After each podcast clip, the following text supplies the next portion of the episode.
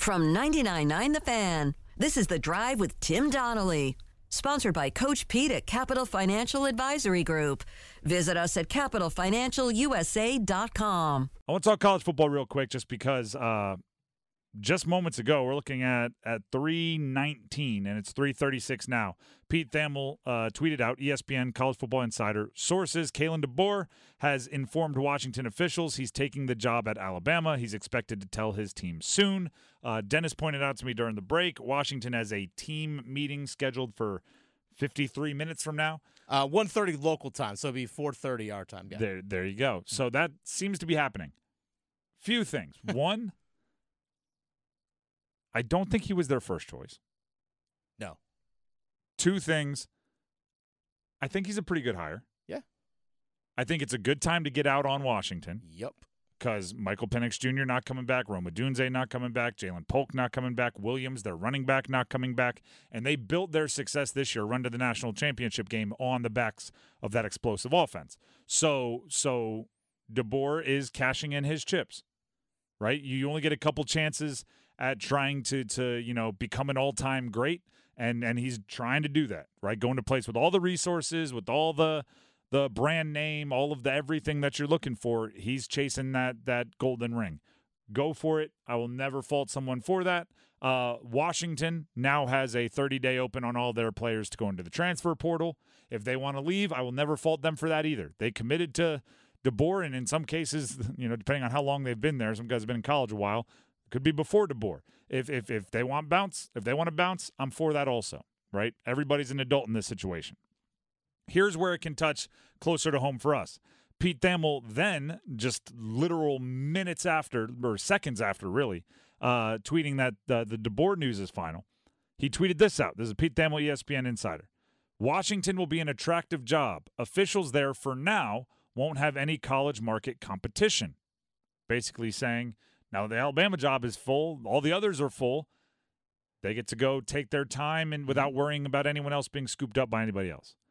Quick list. This is from Thamel. He does emphasize low, uh, no order. Lance Leipold, Jedd Fisch, Matt Campbell, Ryan Grubb, Barry Odom. These are guys that are head coaches around the country. A lot of them have been mentioned for a lot of jobs over the years. Chris Klieman, Kyle Whittingham. Here's where it gets interesting. Dave Clawson, Wake Forest head coach. Now, part of the reason I, I really, really appreciate Dave Clawson is this is not the first time his name has popped up for other Oh. higher paying jobs. And uh, it would not be the first time if he just came out and said, no, I'm staying here. And, and you might expect that, right? And I probably expect that. But along the same lines of it's a good time to leave Washington, is it not a good time to leave Wake? Is it? It's it's what he's built his program on the last however long long time at Wake, uh, and he's the eighth longest tenured coach in in uh, college football right now, or Division One college football. Eighth longest tenured coach in Division One college football has been on the veterans, has been on finding a diamond in the rough out of high school, developing them, and then by their junior, senior, redshirt senior year, really having them be the main contributors. I'm not sure that's going to make it work anymore in college football, and he's seeing it, right? He's seeing guys that he finds, he develops, then leave in the transfer portal and go star somewhere else, with the most notable option being Sam Hartman, right? And now it's it's not about maybe finding the diamonds in the rough because as soon as you polish up those diamonds, they might bounce. And actually, Wake Forest has done a very good job at getting guys to commit to staying, and they haven't been crushed by the portal often. But how long can you keep that up? Washington is a school that has significant resources. They'll pay up there, right? They'll they'll they, there's more supporters up there. They've won a national championship up there. They're going to the Big Ten up there About to say, getting that Big Ten money. whi- which is a, a different beast. And I, I, I know Dave Clawson loves Wake, and I again I I probably expect him to just say no, or or maybe he doesn't even become a true co- uh, contender for this. But do you think there's any part of him that's just like, I'm not the youngest coach in the world. I want to see if everything I've learned over these these years could could with the proper resources actually make a run at this thing and go try to make a college football playoff at, at a place with a few more resources? Maybe. Maybe. I don't think it's likely. But I mean, there's a reason Pete Thamel put him on that initial list in no order. There's a reason why he was on that initial list.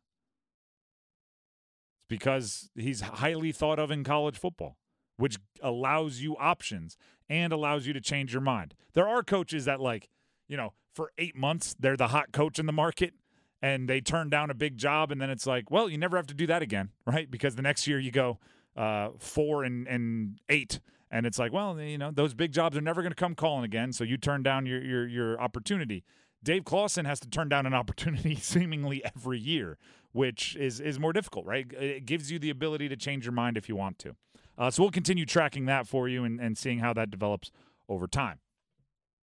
In other ACC news, oh, we're not going there. We want to talk Florida State. Ah, yes. I, th- this is an, an olive branch. And the reason why, by the way, for those of you not watching our stream, the reason why I said we're not going there is because Dennis put a graphic of UNC on uh, over my shoulder uh, on our video board, and and I, I, Florida State, to me, needs UNC to back them up. Hmm. Needs NC State to back them up. Needs Duke and Wake and Syracuse and and Virginia and and Pitt and and everybody to back them up. And and that is going to be just a true test of of their uh, uh, self control, a true test of their pettiness, their judgmentalness, the true test of, of everything they have inside them. Florida State is getting hit by the NCAA with penalties for recruiting violations. And against all my emotional judgment, and hopefully in my better judgment, I am saying I think the ACC should go to bat for Florida State right now. This is an olive branch. They should go to bat for for Florida State and say what you're doing to one of ours because Florida State is one of ours for right now is is not cool. The violations that Florida State is being attacked for by the NCAA are complete nonsense in college football today. I read the the NCAA report. A player was on a visit, a, a potential transfer who was in the portal was on a visit to Tallahassee, and an assistant coach set up a meeting with a booster who runs a collective. Uh, he dropped the player off at the meeting and his family off at the meeting. The assistant coach was not a part of the meeting, but they set it up, dropped him off, and left. In that meeting, a booster offered $15,000 that was supposedly tied to attending Florida State, and the booster texted the family and the player after the meeting had concluded. The, that's the bulk of it, and Florida State got hit pretty hard. There are fines. They're going to have five less scholarships per year uh, for a, a, probationary period. They're, the assistant is is losing uh, quite a bit of his um, recruiting uh, ability, and he's suspended for the first three games. Mm-hmm. They've they get less official visits. They have dead times when other teams don't have dead times. Here's the here's my official take on it. I agree it may be against the rules. And I am in favor of enforcing rules but I am in favor of enforcing rules fairly. And what that means is one breaks the rule, everyone else that breaks the rule gets the same punishment. How messed up would it be if you're watching a football game and they say, holding NC State, 20 yard penalty, first and 30, and then Florida State gets the ball and they go, holding Florida State, five yard penalty, first and 15, Florida State remains in possession. You'd go, wait a second, that's the same penalty with two different enforcements, right? If you break the rule, punishments are fine, but you got to be equal with how you're handling it. And I would guess, I won't say guarantee because I don't have hard and fast proof, but uh, if I were more loose with my words, I would say I guarantee there are plenty of other programs making similar interactions. Does the NCAA actually allow themselves to be so gullible as to believe that all of the name, image, and likeness money that is being paid in college football is not contingent upon attending a university? Like if a collective for say say UNC offers fifty thousand dollars to a prospect, that money is good whether they they uh, attend UNC or not. That makes no sense. If Michigan offers a kid a hundred grand, some collective called the the Wolverines Go Go Go Collective, if they offer a hundred grand and that player goes to Ohio State, does the NCAA really think they could still accept the hundred grand, or was that contingent upon going to Michigan? That's the only name, image, and likeness money that exists. Also, do you think it's better or worse that head coaches or assistant coaches can give a, a recommendation on the collective to deal with? I want collectives to be recommended by assistant coaches because that way the player is driven to the ones that are legit. Do you really want the collectives showing up in dark alleys and Instagram DMs where players don't know who is legit and who is just some person? That's how you want them to, to reach each other? It's ridiculous. Absolutely ridiculous. Florida State's getting punished for what it seems like everybody is doing some form of. Now, that's not to say other people haven't found different ways to get around the, the rules and the loopholes, and technically they have not broken rules. But but this feels targeted. This feels like the NCAA doesn't like what Florida State is doing and they're targeting them, flexing their muscles a little bit, showing their teeth. And that's not why you punish people. You punish people because they broke rules. You punish people because that's what the rules say they should do. And and unless you're going to go around searching for these types of infractions everywhere in college football, we're talking the SEC and Big 10 also. You don't do this.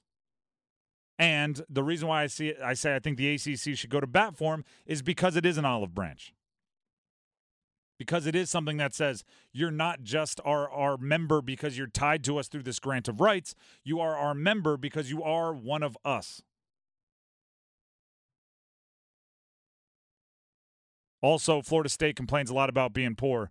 Uh, today, they signed Mike Norvell, who was rumored to be a candidate for the Alabama job. He was the Florida State head coach, to an eight year, $80 million extension. Who cries poor and then pays their coach $10 million a year? Florida State. I'm sitting here trying to get the ACC to back you up, and you just don't get it. You're just making yourself more and more unlikable. I get it. You had to keep your guy. I get it. He, you know, just turned in an undefeated regular season. I get it. ACC championship. I get it. But you're not poor. You're not. Oh, we can't compete with this. You, you do you know what could have just happened? Seriously, you just outbid Alabama for your coach and then you're going to say we can't compete with the SEC. I don't know how we're going to compete. We only got eight years, eighty million dollars for a coach that's had two good years. A a really good year, really, is what we're talking about. Yeah, let's keep it real. Keep it straight up and down like six o'clock. Are you ready for the big game? At the Designery, we can help you arrange your kitchen in the perfect way to feed everyone coming over for the big game. I'm Dana Merrill, the owner of the Designery in North Raleigh. And I am True Merrill. I am the project manager. The Designery is a lovely kitchen, bath, and closet remodeling company. We do pretty much any of the utility spaces in your house. If you want to store things in your cabinets, if you want to work on things on your countertops, if you want to uh, have a floor that can get wet or muddy, we're the place to help you fix your home up. We are the Designery North Raleigh, located at 3030 Wake Forest Road in the Holly Park Plaza. We would love to see you, or visit our website at thedesignery.com.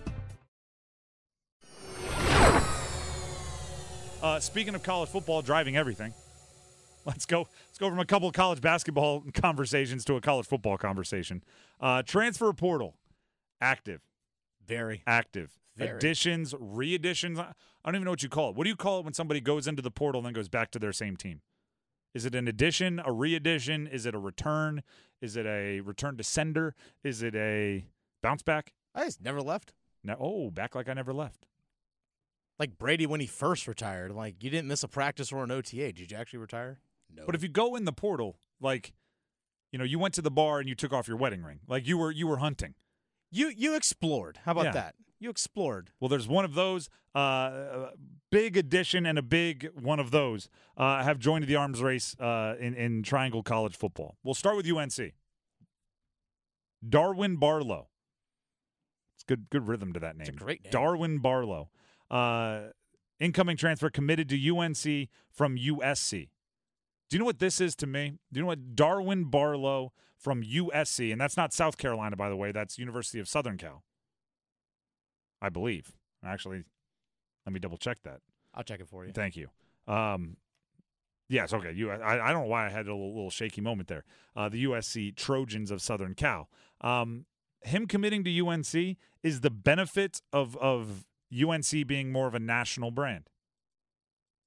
And and it's different than how we're seeing the transfer portal played from elsewhere, right? Uh, Darwin Barlow was a running back from from US. He, he is from Texas, first of all. Went to TCU out of out of or, uh, high school, played two years there, transferred to USC for three years. So you have Texas, Texas, California. He's coming to the University of North Carolina. He's coming to Chapel Hill. That is the benefit of being a national brand. That is the benefit of Michael Jordan. That is the benefit of cool sneakers. That is the benefit of of of being University of North Carolina on a national level.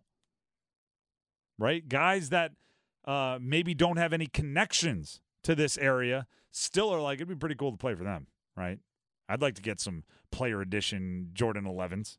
Right? I'd like my cleats to be ones that get shout out on all the the, the sneaker websites. I'd like I'd like to uh, you know, I mean we can go on and on. Like UNC is cool, right? They're, the the Argyle pattern is cool. Yeah. Like, Like- you said, it's a national brand. It's a national brand. Uh, on the contrary, if you look at like NC State is being very good in the transfer portal also, and I know these two teams don't like to be compared, but what is NC State doing? They're getting a lot of guys. Uh, Hollywood Smothers, running back from Oklahoma. Where's he from? North Carolina. Noah Rogers, uh, wide receiver from Ohio State. Where's he from? North Carolina. Wesley Grimes went to Wake Forest, didn't even leave the state of North Carolina for college. Where's he from?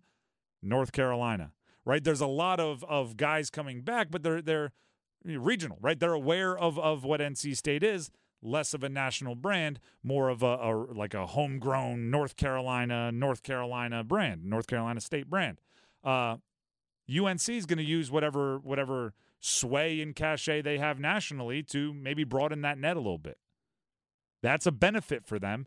And, you know, every school in the ACC has their benefits. If you're not using your advantages to your advantage, you're foolish. As a redshirt freshman at TCU, Barlow uh, showed some flashes, right? 73 attempts, 428 yards, four touchdowns. He then used that that flash to go to USC. Didn't do as much at USC. That first year a little bit, but never really got his uh, his uh his footing, but he still has those flashes in there somewhere. And let's be real. Do you know what a running back incoming to UNC's role is this year? And and Barlow is a one year eligibility guy. So do you know what his role at UNC is? When Omarion Hampton gets tired, you need to go in there and, and fill it in. This is Omarion Hampton's backfield. That is what it is.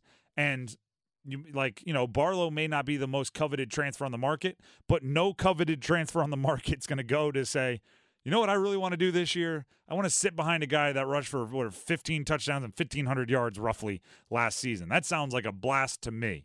As as UNC builds awards campaigns around the guy that that I'm backing up, that sounds like a dream for me. You're just not going to get that. So Barlow as a guy with those flashes in there somewhere, maybe a little bit more ability to catch passes, that's that's a good deal for him. It's a very good deal for him. And cool sneakers. Al- Always there, as I played to Dennis's strengths. Mm-hmm. Uh, the the other side, speaking of NC State, Aydan White, the re-return, right? he came back. He entered into the portal. He came back. If you're unfamiliar with who Aydan White is, he's a two-time All ACC corner. Uh, went into the transfer portal, decided to withdraw from the transfer portal and go back to NC State. Now, I'm not a mind reader, and neither are you. So it's really tough to say what his motivation was.